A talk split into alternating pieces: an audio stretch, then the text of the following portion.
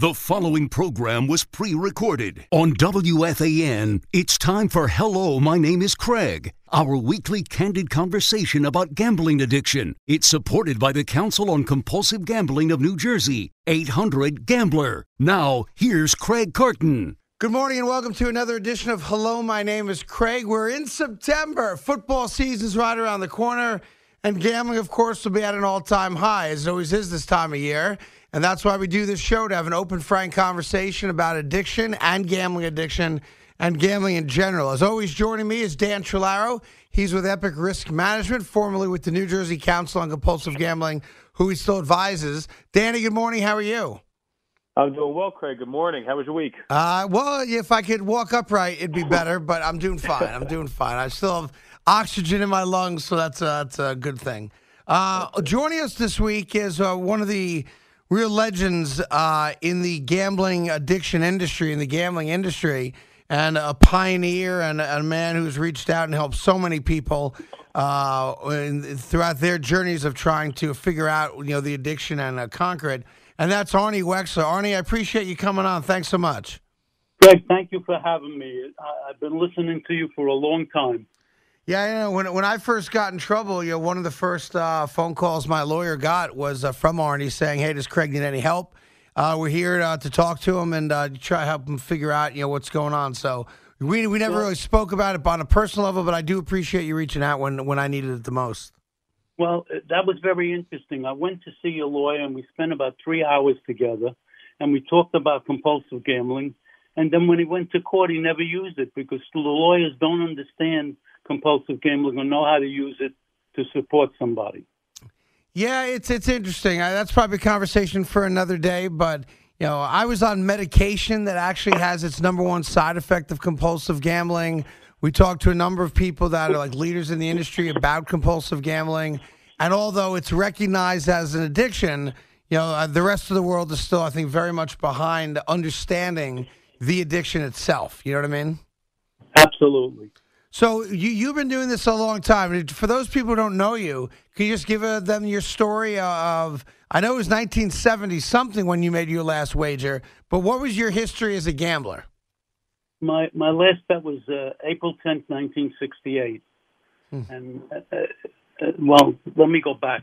I started gambling when I was seven or eight years old. It was flipping baseball cards, shooting marbles, pitching pennies. At 14, I started to gamble playing cards in the street with friends in Brooklyn as a kid. At 16, I went to Roosevelt Raceway. Somebody took me in there, and I was allowed to get in at that age. And I won $54 that night. And I was working, I was in high school, and I was working a part-time job, making 50 cents an hour. And I walked out of the racetrack with $54, and I thought, wow, what an easy way to make money. And, and I was totally locked in where I thought that I was going to be able to be a millionaire because look how easy it is to win money with sure. money on gambling. Did you quit your job at that point when you won the fifty-four no. bucks, or as no, opposed to I, making the fifty cents an no. hour? Very good, good question. No, I didn't, Craig. The fact was that I kept gambling. I went out with two girls in my life before I met my wife. Took them both to the racetrack, and I lost both times. So I knew girls were bad luck, so I didn't go out with any more girls. okay. And I was 21, and I went to the Catskill Mountains, and I met my wife. She was 16 at the time, and our first date was to the movies, and the second date was to Monticello Racetrack. And she was wearing pigtails, and the guy at the door said, "She's too young to come in here." And I was ready to leave her in the car because I was so addicted to gambling already by that point. But we went to another window and we did get in. And we had two years of going to Madison Square Garden, which I was betting on, on games, uh, racetracks because I was betting on racetracks, baseball games because I was betting on baseball games, and then we got married. So we wanted to. I wanted to go to Las Vegas, of course, for my honeymoon. Right. And Sheila said, "No, we're not going there." She knew already I had a problem when I didn't even understand that I had a problem. So, and second choice was Puerto Rico because I knew there were a couple of casinos there, and the real, the real estate the the uh, agency said no, there's gambling there because Sheila asked that question. So we Wow, went so she was. So your wife was hip to it early. Like even at, at, at her young age, you know, she's 18, 19 years old. She was well aware that you weren't doing something right. Absolutely. She understood the gambling addiction, and I surely didn't. Hmm. So you- I I know it's a long time ago. Was there a rock bottom moment? Did you lose everything? Did you get in uh, heat with bad guys? Like, why did you ultimately make the decision to stop? Well, I had gambled for, for the first seven years of our marriage, and I had it totally crazy. And bottom line was, I had a guy came to work in my place. I was a plant manager at that point, supervising 400 people. We were married seven years, and a guy came to work in my place, and I was told that he was a millionaire. So I owed three years' annual salary at that time. And I, after six months, I went to him and I said, Jerry, I need. He said, Yeah, you need to go to a 12 step program and get help for your gambling addiction. Hmm. So I decided that he was crazy. And for three weeks, I conned him and said, I'm going, I'm going, I'm going. And he said, Show me some literature that you might have. So I didn't have any. So on the third or fourth week, I did go, and they gave me a little booklet, and I showed it to him. And I thought he was going to bail me out, and of course, that didn't happen. So that was February uh, 10th, 1968. And then what happened? I stuck around for three weeks, and I thought these people were totally crazy at the meeting because I was not as bad as them. I thought. Turned out that uh, on on March March fourth, nineteen sixty eight, they gave me what they call a pressure relief meeting, which is like a budget.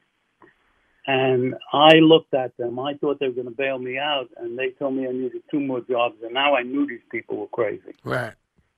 So on April 10th, 1968, I thought the answer was to go back to gambling, go on a winning streak, and turn my life around. So I bet a parlay, and it was only a six dollar bet, and it was the Cardinals with Bob Gibson, and he won the first game two nothing.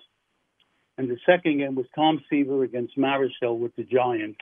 It was opening day of the baseball season, and I'm sitting in the car listening to the game because this was going to be the start of my big victory, and I was going to win all my money back and I was on the way to my second job, but I, I was listening in the radio on the radio. So bottom of the ninth inning, the Giants scored four runs. I lost the game five four, and thank God that was my last bet. Wow. And why was it your last uh, bet? You just had nowhere else to go for money? You know, I, I don't know, but I thought that I, I really can't answer that question. I got involved in the program, and I started to answer the phones for the people that were calling for help. Right. and I started to feel a little better about myself. So after three or four weeks, I finally admitted that I had gambled on April 10, 1968, and that was my last bet.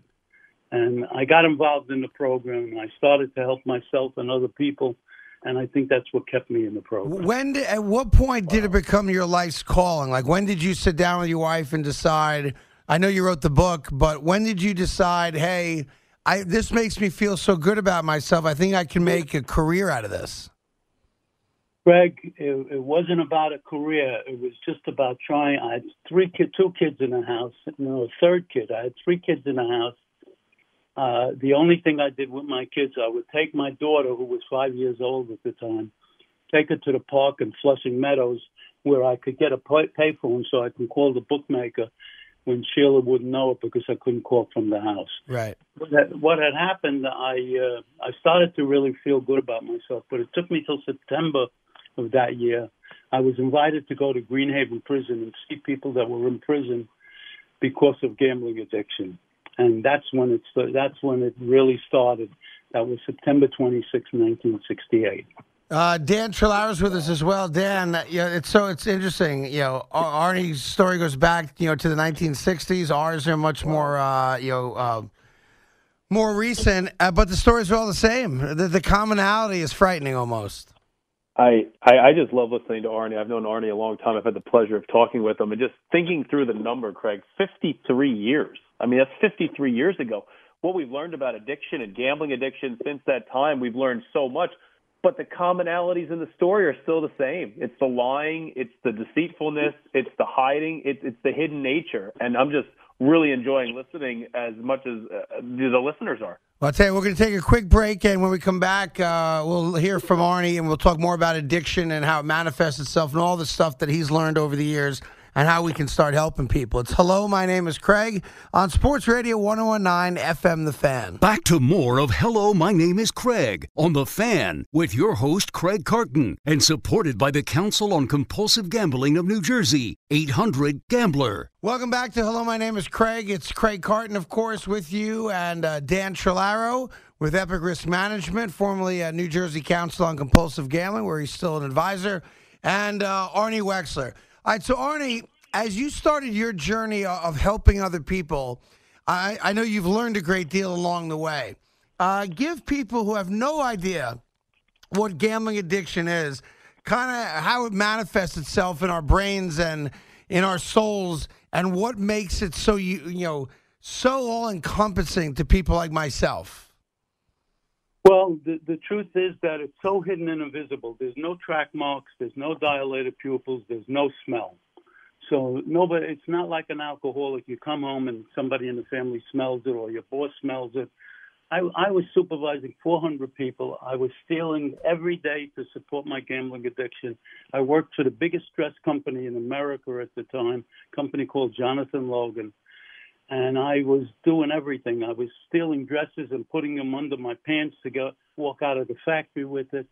I was taking grafts from people. Nobody could come in and sell me any products like paper bags or plastic to put the dresses on or trucking. I had to get a kickback. So I was making all kinds of money from the from the graft I was getting. And uh, an interesting story happened. A guy came in one day and wanted to sell me hangers. And I said to the guy, no, he wanted to sell me trucking. And I said to the guy, I have to get 6% cash back to put in my pocket. He said, we don't do that. He said, but I get great information in Roosevelt Raceway. Maybe you want to go with me to the track. so I end up going to the track with this guy. And one of the top drivers at the track comes and sits next to him and me and gives him a, an envelope with cash in it and a piece of paper with what horses to bet on. So I'm at that time betting two win, two place, two show. And after a month, I got $4,000 in the bank. Wow. And we're talking in 1960, probably six or seven at the time, maybe six, five, something like that. And later on, I found out that it was a top driver, and the guy that was giving me the information, you're going to love this one, was Sid Gordon, the ex baseball player who played for the New York Giants. And Sid was a friend of this driver, and we got the information. And then one day, we were told not to bet on a horse, and the horse won the race.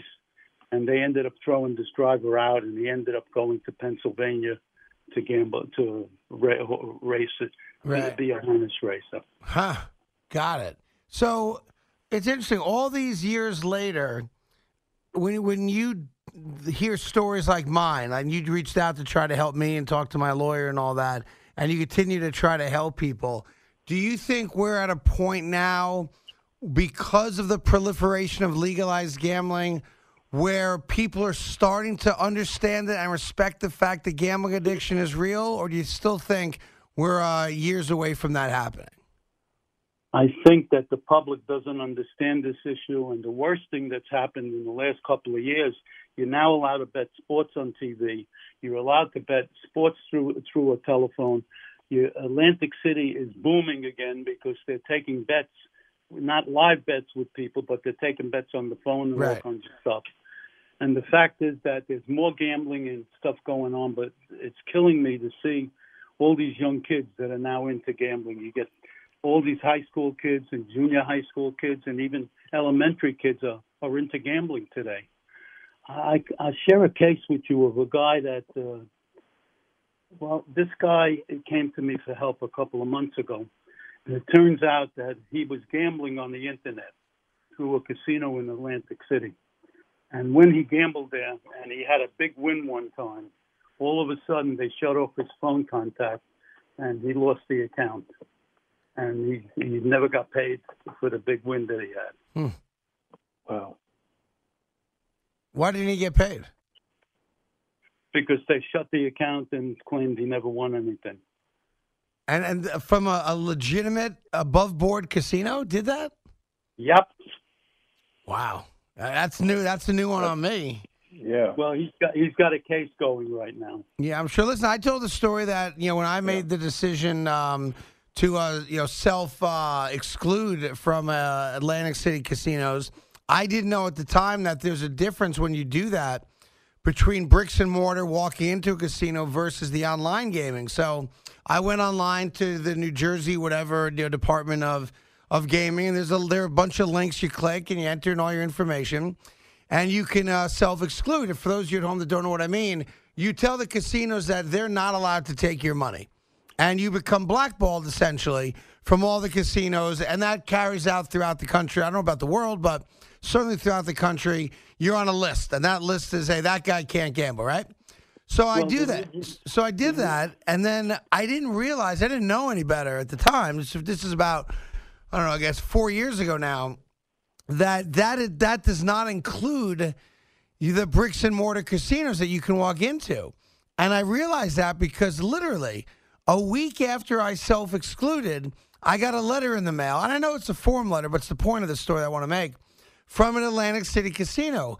And in the letter, it says, and I saved the letter, it acknowledges the fact that I've self excluded from wagering online. And the casino letter says, We'd still love to see you in person. Come on in. Wow. Unbelievable. And in my head, I'm like, I'm trying to be responsible here. I can't gamble responsibly, so I'm going to make sure I'm not allowed to gamble. And a week later, they acknowledge my decision to do that with an invitation to come back in. It was unbelievable. That's unreal. Greg, that's not the first time I heard that. Yeah, it was re- just crazy to me. Um, Actually, actually, I'm the first person in America that ever excluded themselves. When Atlantic City opened, I uh, opened the law about the exclusion. I was there at seven o'clock in the morning because I wanted to be the first one to get it done, For- and that was the first state that did it. What do you say, Arnie, to people who are waking up today saying, "All right, this is day one. I recognize I'm not gambling, uh, you know, responsibly, recreationally. I've got a problem." Or for someone out there right now who's coming to terms, you know, early on now that they have a loved one who has a problem. We talk on this show a lot about. You know, hey, I'm three plus years in without gambling. Danny's got a decade without gambling. You got 50 plus years. But there are a lot of people that are at day one. And I remember how frightening that was to me. What is your message to those people who today are deciding, I'm going to try to get help. I want to figure this out? Well, I have a website called uh, on uh, YouTube. Uh, um, excuse me, I have a, a website on Facebook.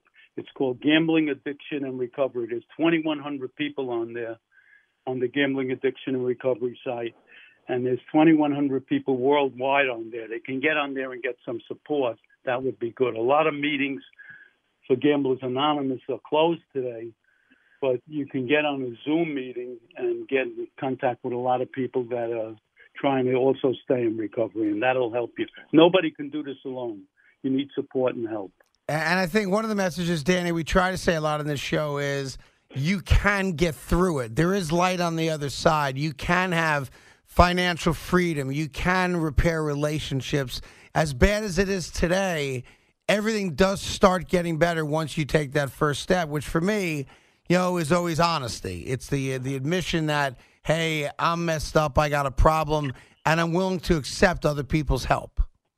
Yeah, and, and I think you you summarized it well, Craig, because there is light at the end of the tunnel. We've got a range of recovery here from three to fifty plus years, and I always I, I can't help but think about the simple serenity prayer during this entire uh, program today. You know, that serenity to accept the things you cannot change, the courage to change the things that you can change, and then the wisdom to know the difference. And that's the lifelong journey. It's the wisdom to know the difference between what you can and cannot change, what you can and cannot control. And it gets it gets better. It gets easier, as Arnie has shown, as you're seeing, Craig, as I have seen. But it's a daily journey. We never have this thing beat because it can just rear its ugly head at any moment in time. Craig, you talked about lying, and I want to just make this point. Yeah. I could tell you that I couldn't stop lying for about 10 years in the program. I would lie about anything and everything because lying was so inherent my whole life that I just couldn't stop lying. And I remember how I stopped. One day, Sheila asked me a question, and I said to her, Do me a favor, ask me the question again. And I told her the truth. And that was the last time I told a lie. But it took me about 10 years to get rid of that lying stuff because it was so inherent in my brain. And you, and you lie about everything, even things that are non you know inconsequential to anyone else, right? Uh, you just start lying about everything. Yep. Absolutely, you nailed it. Yeah. Yep. Was was there a period for you, Arnie, where your ego wouldn't allow you to admit you had a problem? Well, you know, I I had low self esteem. I had no ego when I was when I was before I stopped gambling, uh, and then my ego went crazy to the point that I would go to the racetrack and I'd come back the next day and tell everybody in the factory I won money when I lost money. So I was trying to get myself feeling good by bull people, and that's what happened my whole life until I stopped gambling. Yeah. By the way, if you hadn't met and married uh, your wife Sheila, do you think you would have uh, gone into recovery? Do you think you would have had a different uh, end to your story? Who really knows, to be honest with you? The fact is, in those days, Sheila wanted to leave. I didn't notice till later. She wanted to leave, but where was she going to go? To her parents? In those days, women didn't leave. Today, they leave. But in those days, they didn't leave. You know, every day I woke up and I thought the answer to my gambling problem to solve it, I wanted to kill myself. And I thought about killing myself constantly, and I just never had enough guts to do it. Did you plan it out? Like, did you specifically come up with how you were going to do it? I thought about it. I tried to figure ways. I remember one day coming back from Yonkers Raceway, and I was coming back on the on the uh, Cross Bronx Expressway, and I smacked into a pole. No, no, I'm telling the story wrong. I was pulling out of the parking lot in Yonkers Raceway, Mm-hmm. and I hit a Johnny pump that was in the middle of the parking lot. And I cut my lip, and my I was bleeding like crazy. And the police came, and they wanted to fix me up or take me to the hospital. And I said, no, leave me alone. I told Cheryl I was working late and I had to get home. So I put a towel on my face and drove all the way home from the Cross Bronx Expressway uh, until I got home to Queens. And Sheila asked me what happened. I said a tire blew out. And, you know, we Sure. over some of the story. Hey Dan, I mentioned at the start of the show that you know we are now in September. We're uh, you know coming up on the first uh, NFL game of the year, and I'm just wondering. I know NFL is obviously the most heavily bet on sport, but because you can now bet from your home on your phone on on anything these days uh, in almost every state, or it seems like almost every state, is the football season still uh, like a, a target date for folks like you that help other people and, and are worried about you know people gambling, or is it less of an uptick because you can gamble so frequently now? I think No, it's still think a major issue because we started I- to see the college students, uh, especially the college students, on some of the surveys that we've started doing and some of the research. The the younger folks with football going back to college, you know, with their friends, ability to do it online on their mobile device, on their smartphone, and they don't see sports betting, uh, football in particular. They don't even see it as gambling. The way it's marketed, it's almost seen as a side job. It's seen as an easy way to make money, a fun time with friends. So football, especially in the Northeast, uh, has historically seen a tremendous increase in betting handle, and now we're in the let's see, fourth. It was June of 2018 when sports betting was legalized. This is now the fourth football season that we're coming into. I expect handle to exceed previous years again. So this is a big time that we really pay attention to, especially with sports betting across the board, because now we still have baseball going on. We have football. You know, NBA starts later in the fall with hockey. It's it's this is a time of year when we really see an increase in people starting to dabble in gambling. Got it, Arnie. Any final have- thoughts you have? I had a bookmaker, and he once showed me the, his information.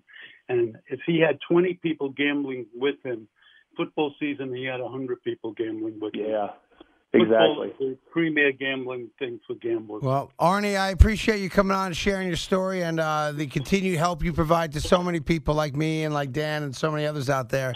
Uh, thanks so much for joining us this morning. I appreciate it very much. Thank you so much, Greg, for having me. You got it. Arnie Wexler, you can check him out. Uh, Google his name. A uh, million different sites come up, including the Facebook one that he talked about. Danny, always good talking to you. Guys, enjoy your uh, Labor Day weekend, and we'll do this again uh, next uh, weekend, Dan. Appreciate your time. Yeah, thanks, Craig. Thanks. Have a great weekend. All right. Hello, my name is Craig. Danielle McCartan is next. Evan and I are off, of course, on Monday, Labor Day. We're back on Tuesday, and then it's a straight shot all the way through Thanksgiving. Enjoy the rest of your weekend right here on The Fan.